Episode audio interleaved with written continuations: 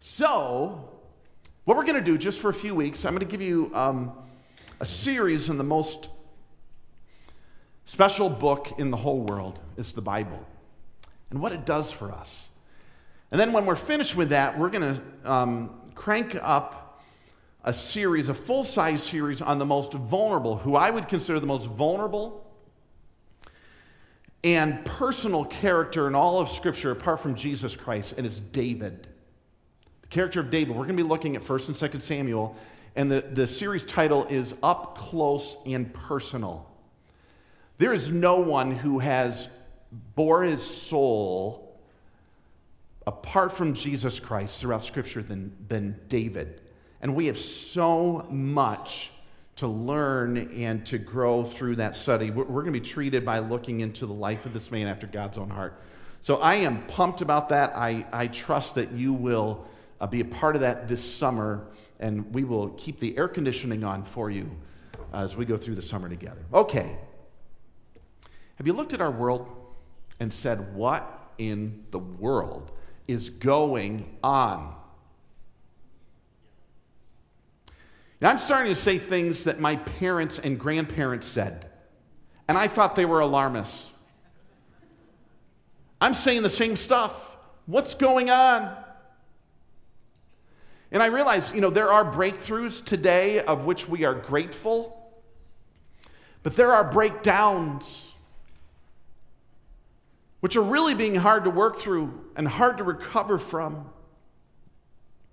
They're discouraging. So let me, let me just show you this. This is not a brand new trend. I, am sure people are looking and say, wow, look what's happened in the last 10 years or 20 years or 30 years. Can we just back this whole video reel up a little ways? Can we look 250 years ago? I just want to show you a few things that may get our gears moving to the reality that there have been breakdowns, that something is going on. Like, for instance, our oldest and most recognized universities in America and even in England were established. Did you know this? They were established as religious institutions. And now they couldn't be farther from their origins. Let me, let me just say a, a few names for you. You've, you've heard these names. Most of the colleges in the U.S. started over two centuries ago were originally Bible proclaiming schools. Here's a couple Harvard, Yale. They were originally Puritan schools and they stood without shame for the authority of the Word of God. Harvard was named after a Christian minister. Yale was started by clergymen. And their seminaries produced they produced preachers that canvassed the world starting churches and proclaiming the truths of God's word. Here's another one, Princeton. Princeton was originally a fundamental Presbyterian university that was no different than Harvard and Yale in its origin. And it boasted of theological orthodoxy and even had one of the greatest theologian and reformers known to our country, Jonathan Edwards, as its president. Princeton's first year of class was taught by Reverend Jonathan Dickinson. And Princeton's crest in Latin, I don't speak Latin, so I'm going to butcher this, but I'm just going to tell you. This is Princeton's crest that still exists to today. It is Dei sub numine Veget, which is Latin for under God she flourishes. That's Princeton. Now, in the United Kingdom, there's Oxford University, Cambridge University, the University of Edinburgh, all had thoroughly Christian beginnings and were founded by clergy. And then, in a story that originates back where I came from before I came here, um, there's a college, Colgate University. You may have heard of Colgate. And it was actually started by Baptist ministers. Now, catch this. They also have their motto in Latin, Deo ac Vertate, which means for God and for truth. Let me tell you, if you went on campus of Colgate University, you would have no clue that that's their motto. So we say, here we are, 250 years later. Uh, what's going on? What in the world is going on? You know, where, where is society? Where's the family? Where's morality? Where are our youth? What is city life like? Where, where's marriage? What? Hold the phone. What is going on? And it makes us wonder like, how did it get this way? What happened? I want to take you to a passage of scripture this morning that will light this up for us beautifully. And, and if you would turn to Proverbs 29 18. If you got your copy of the scriptures, or maybe you have an electronic device, Proverbs 29 18. I'm going to be reading from the NIV. So if you Google Proverbs 29 18, just at the end of it, just put NIV, and it'll read the same way that I'm reading this morning. Now, the Proverbs, just so that way you know, Proverbs read as typically short, pithy sayings of wisdom, and they don't need context. Oftentimes, when we study the Bible, we'll say, well, you know, you got to know the context. Well, Proverbs are a whole lot of individual sayings that can stand on their own. And you don't have to look at, oh, who was he talking to, and what was the day and age, and what's the context of the verses before and afterward. Really, you can look at the verse itself and understand what God is getting at in Proverbs. And oftentimes, if you're a newer believer, Proverbs is a great place even to start reading because each verse, typically by itself, has a special truth from God for you to understand and apply to your life. And so, hence, today is a proverb. And this proverb, I don't want to get too technical here, but it utilizes a speech element called a contrasting couplet, oftentimes used in poetry. So, you know, it'll say one thing at the first statement, and then the second part of the statement will be a contrast to it. You'll see how it sets up here in just a moment. So here's Proverbs 29 18. And what the writer is going to get at here is he's going to say, Our relationship to God's word makes all the difference in the world. Our relationship to God's word, to the Bible, makes all the difference in the world. So you're right there, Proverbs 29 18. Let me read it. It's up on the screen as well if you want to see it there. Here's how it reads Where there is no revelation, people cast off restraint. But blessed is the one who heeds wisdom's instructions. Where there's no revelation, people cast off restraint, but blessed is the one who heeds wisdom instruction. You see the contrasting couplet there. The first part of it, where there's no wisdom, people cast off restraint. That's the negative part of it. And then the contrast comes in the second half. But blessed is the one who heeds wisdom's instruction. So let's just look at the split of this verse. And we're going to get right down into the dirt on this. What is going on in our world? What is going on in our lives? So here's the text split into two main truths. The very first main truth, uh, first main truth, if you're writing notes or if you are putting these in your Bible margin or whatever you got, here's what it is chaos comes when God's word is ignored. Chaos comes when God's word is ignored. Now, I memorized this years and years and years ago in the King James Version of the Bible. And here's how it starts. Maybe if you have a King James, you can see what it says there. It says, Where there is no vision, the people perish. Now, oftentimes people looked at that, myself included, for a long time, and we thought that talked about our vision. You know, our futuristic planning. You have to have goals or people will perish. And as nice as goal setting, vision planning, and all those things are, the difference is that's not what this verse is talking about. And I want to show you there's two main reasons why we understand that because the Hebrew word used here for vision, where there's no vision, it literally is talking about revelation or vision from God, more like scripture and the law. And so the word used for vision is not referring to our vision, it's referring to God's law, God's vision, God's word. And then the second part of the verse there in verse 18, it shows us also what he's talking about because he says, Blessed is the one who heeds wisdom's instructions. Wisdom's instruction, God's word. Other translations say, Blessed is the one who keeps the law. And so the whole idea here, make no mistake about it, the result of not heeding God's revelation is what he's talking about here. When people don't heed God's revelation, there's chaos. When God's word is ignored, there's going to be problems. The idea of the word means ruin. They cast off restraint. People are set loose. They're, they're left to himself. Imagine your kids in the house with no one watching them.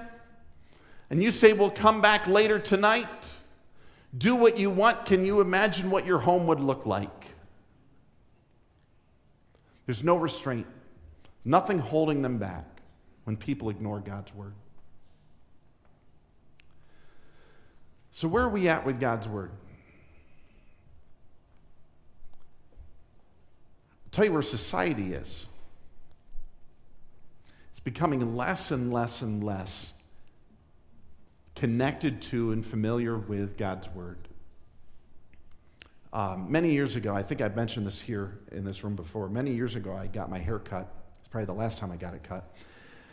And I remember um, sitting in the chair, and the woman was, you know, clipping my hair, and, and she's, she was very much expecting. She was way far along, I, I eighth or ninth month, and, and, and, um, and I felt safe to ask. We've all been there, haven't we? Yeah. So I felt safe enough to ask. And she says, Yes, you know, and and we already know we're having a boy. And I'm like, Oh, good for you, you know. And she says, And we already know we're going to name it Darius. I thought, Wow, that's cool. I said, You know, that's the name of a Persian king in the Bible. And she gave me the most blank stare you've ever seen in your life. She said, What? I said, Yeah. You know the story of Daniel and the lion's den? No joke. No.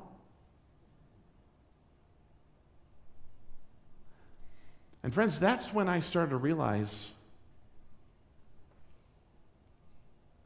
what's going on around here.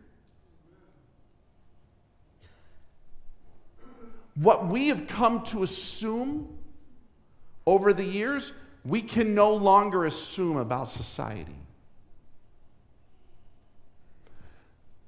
But for a moment, let's forget that and let's look at this. Because let me just tell you where I was. I grew up in church all the way from the very beginning. I had heard all the stories.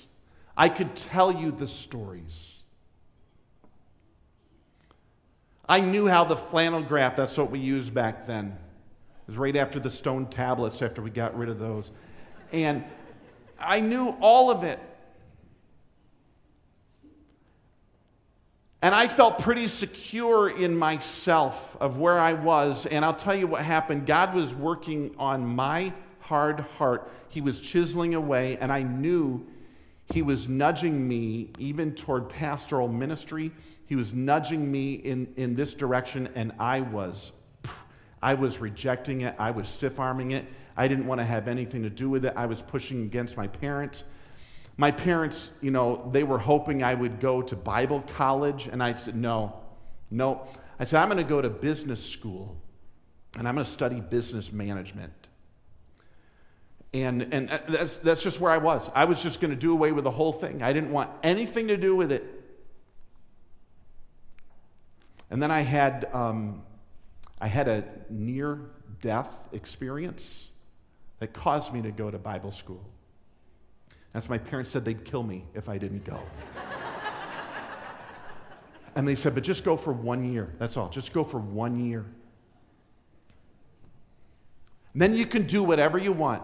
So I went for one year. All I studied was the Bible. I didn't have any, I didn't have English, history, I didn't have anything else. All I had was Bible.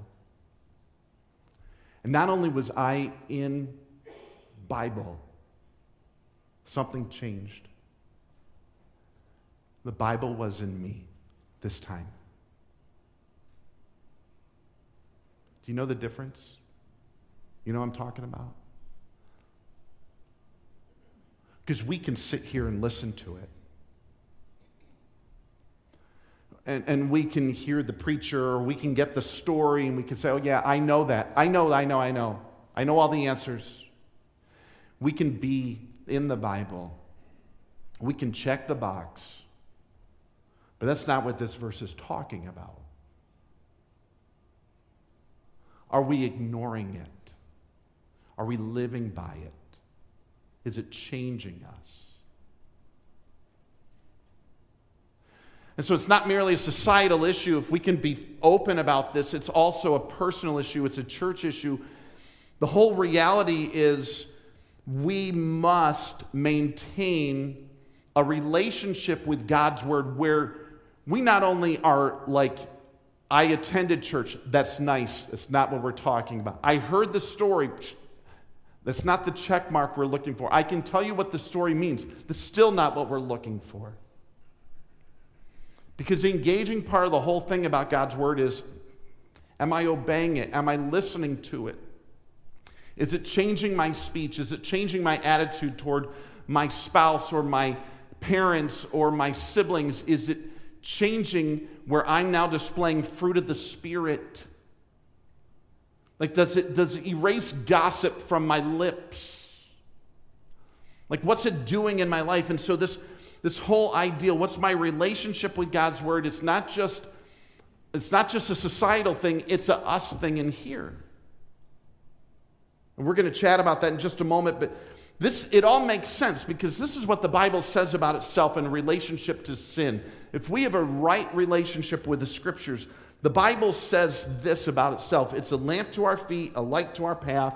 I hide its word in my heart that I might not sin against God. That's what the Bible says about itself. And then it says that it's quick and it's powerful and it's sharper than any two edged sword, it says. And then it says something else it says it revives the soul, it gives light to the eyes, it purifies the heart, it purifies our heart. And then the scriptures say this about itself it says, how can a young man clean his way? It's by taking heed or by doing the Word of God. And then he says later on about itself, the Bible says all scripture is God breathed and is profitable for doctrine, reproof, correction, and instruction in righteousness, so that we may be complete, perfect, fully equipped for every good work. And so that's why this proverb says, you know what? where there's an absence of this, where it's not in our life, we might be in it, we might attend church, but if it's not really in there, if I don't say, okay, I'm gonna, I'll do what it says, I'll change. If we don't do that, if it's absent, if it's ignored, the results are catastrophic. People cast off restraints, they go their own way. The end is destruction. And I can't just look at society and say, well, they, that's where the problem is you know, I can look right here in me, and maybe you can look even in you and say, yeah, that, that's true of me. That's totally true of me. That's the first part of the verse. Is where we reject the vision, the revelation of God. There's going to be a problem. Here's the second part of the verse. Here's the good part of the verse. Here's the contrasting part. And that's where the second half says, But blessed so the first was chaos, destruction. The second one is blessing or happy is the one who heeds wisdom's instruction. So the second part of the contrasting couple is happiness comes when God's word is followed or kept. That's where happiness comes and what a contrast. You wonder why is why are people so unhappy? Why do people not sense God's blessing? Well, you know, ignoring God's word brings that. Living the word brings happiness. And like we said, it's not just reading, it's not just hearing, it's not just knowing the word, it's living the word out. That's keeping it. That's what the verse says. Happy is the one who heeds, who keeps, who does. And this keeping is a constant activity. So I know it's nice that we come on Sunday, but it says keeping God's word is like a Monday, Tuesday, Wednesday, all the way through Saturday. And then you can bring it with you on Sunday when we get back together again to worship. It's all week long, constant activity. Keeping is constantly living it, constantly obeying it. And we all know this. I mean, just think about this. We know that just reading and learning won't do it. Like, for instance, we don't travel distances by reading maps. We don't bulk up by reading an exercise book. We aren't nourished by reading a cookbook. I haven't assembled what I purchased by just reading the instructions. And here's the toughest one to embrace we don't lose weight by reading a diet plan. If it were only that easy. God's word is meant to be obeyed. It's meant to be embraced. It's meant to be kept. It's meant to be lived out. And here's, here's the bold truth of the verse. If we don't do that, Bible says, no blessing, no happiness, no joy. Because happiness comes when God's word is followed. There's a couple um, supporting verses to this that just light it up. Listening is not enough. James 122. Uh, the writer says, Don't merely listen to the word and so deceive yourselves. Do what it says. And then um, 1 Corinthians 8 1 The writer says, Now about food sacrificed to idols, we know, we all possess knowledge. But he goes on, but knowledge puffs up, love builds up. God's always been about doing his word, not just about knowing the facts or synthesizing the facts about his word. It's not a matter of how smart or what complex teachings you can pull together. It's a matter of simply obeying. Now, Jesus gave the best illustration of this. And with this, we're going to finish up. The best illustration ever Jesus gave in Matthew chapter 7. And in Matthew 7, um, he talks about the account or the parable of these two men that were building homes. And one built on the rock and then the other one, if you know the story from earlier years or whatever, one built on the rock, the other one built on the on the sand. And so if you ever wonder what does sand look like, all you need to do is go in your backyard. They're Traverse City people and take a shovel, there's sand. That's where it's at. So one was built on the sand, one built on the rock. And so Jesus comes in this story and he says, you know, guess which house? Both were nice homes. He doesn't say anything about the house. Both experienced the winds, the rain, the floods, all the issues of life.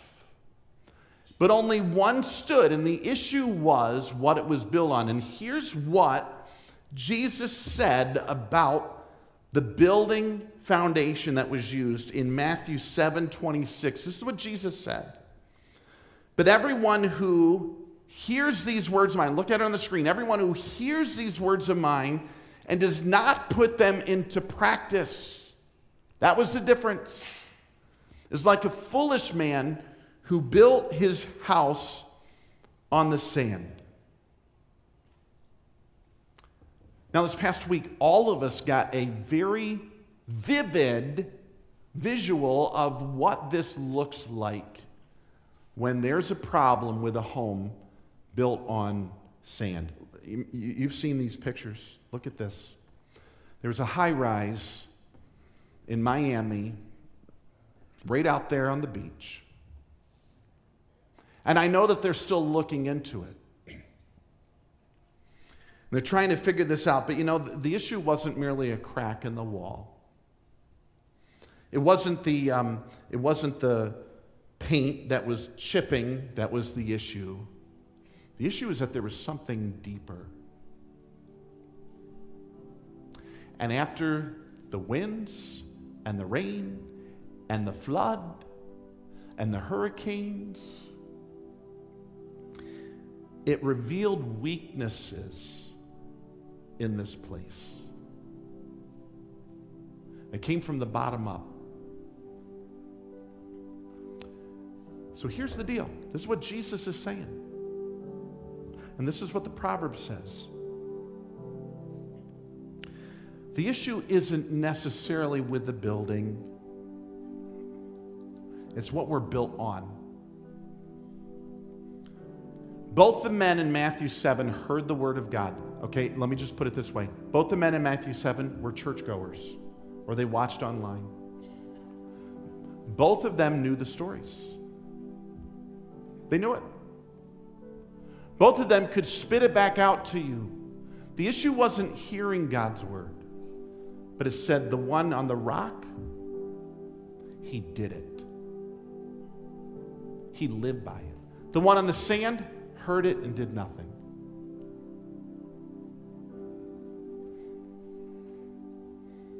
I want to just leave us with two thoughts by application.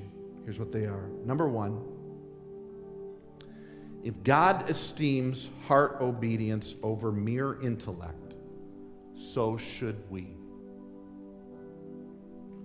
God esteems heart obedience over mere intellect, so should we. And man, I've got a lot of stories about this. One of my favorites was a guy named Curtis. He's my age, with Down syndrome, born into a family that I dearly loved back in New York. And we had a special Sunday for some of the special needs people in our church. And so I had Curtis come up because he knew some Bible verses. And so Curtis came up on the platform and he was decked out to the hilt and so excited. And he just stood there like this. And I had a microphone in my hand, and I went to give it to him for him to talk into, and he said, no. And he reached into his pocket and he pulled his own microphone out that he bought from him. It was just so cool. And he told everyone there that he loves Jesus. And he said, Let me tell you the best verse in the Bible. It's what Nate already shared. He goes, Let me tell you my verse. God so loved the world that he gave his only begotten son. And he said John 3:16. And we would sit back and say, man, he wasn't eloquent. He probably doesn't even know all the stories. That afternoon, I had a man call me up, a principal of a local public school in tears. And he said, if that man up front knows that Jesus loves him and would give his life to him, I'm the principal, I'm so stupid to think I know better. I want to give my life to Jesus today. Then he said, Pastor, would you meet with me? And I'm like, Bro, I am in the car. Let's go. I'll tell you another one. There's a couple that I love back in Norwich. Um, Donnie and Jenny were their names. Super sweet. And uh, they got married the same year as my wife and I. So every year we still get an anniversary card from them. And they're more on the special needs side. Dear people, let me tell you, they invited more people to our church and shared the gospel in our church more than the smartest person we had. They blew it out of the water. I'll, I'll take one of those over 10 of the, of the brainiacs any day. And I think God would too. Amen? God would too. Because he esteems heart obedience above mere intellect. And that's what he wants from us, is our heart. Here, here's the second thing I want to give you I keep God's word by reading it to live it. I keep God's word by reading it to live it. The first one, if God esteems hard obedience over mere intellect, so should we. Second one, I keep God's word by reading it to live it. I'm glad you're here today. This doesn't tell where we are spiritually. Church doesn't say where we are spiritually. We need to start with ourselves and we need to read it to live it, not just to know it. And there's three words I want to give you as you think through this personally. We need to do things personally to stay connected with God through His Word and to live it out. Number one, think of something continual that you can do to be in God's word and let it be in you every day. Do something continual, something that's sustainable. So don't just say, oh, you know, I want to read 10 chapters a day. Well, that's really nice. Do something sustainable. Even if it's one proverb a day that you read and listen and understand and, and live out. Do something that's continual. I'm going to tell you a couple things that I've interacted with. One is the Bible app. You can go on there, you can do the open story. Just if you log in the Bible, open story, there's your devotional for the day. You can go through it and it has application for you. Um, you can get a devotional booklet. You can get a 365 day devotional booklet. And you could even journal just a sentence. You don't need to spend forever, but it needs to be in us every day to live it. Here's number two changing. There's continual, there's changing. In other words, to say, you know what, it changes me. What's my next step? What am I going to do? What do I need to change? I'm not perfect. I don't just need to know more stuff, I need to live it out. Maybe identify sins or weak areas that we need to be more like Christ. And you know, if we read and if we stop at knowledge, we are the foolish man in Matthew 7. Read it to live it. Change me, God. And then the third thing, community. I love what Nate said earlier around the Lord's table, community.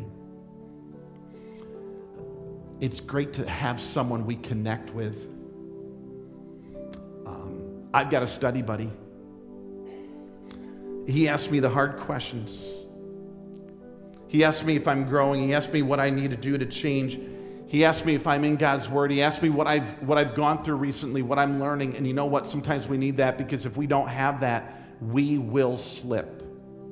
And we'll get away from God's Word. And the Bible says, where there is no revelation, there's chaos. And we can't walk down that road. We can't. Have someone to check in with and go from there. And here's the great thing. Would you stand with me? I'm going to tell you the greatest thing ever. Here's what it is.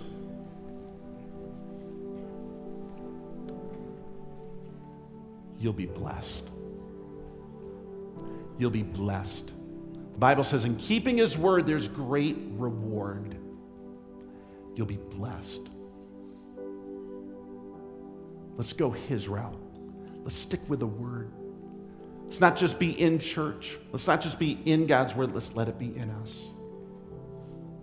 So, can we take a moment in silence? Do you have something you need to tell God right now? Do you have something you need to pour out to Him? Do you want to make a promise to Him? Do you want to think about maybe someone you need to connect with to say, I need to keep doing this, and I'm going to connect with this person, and we're going to do this together? Whatever it is, let's get serious about it. Would you talk to God right now? I give you 20 seconds. Talk to God, would you?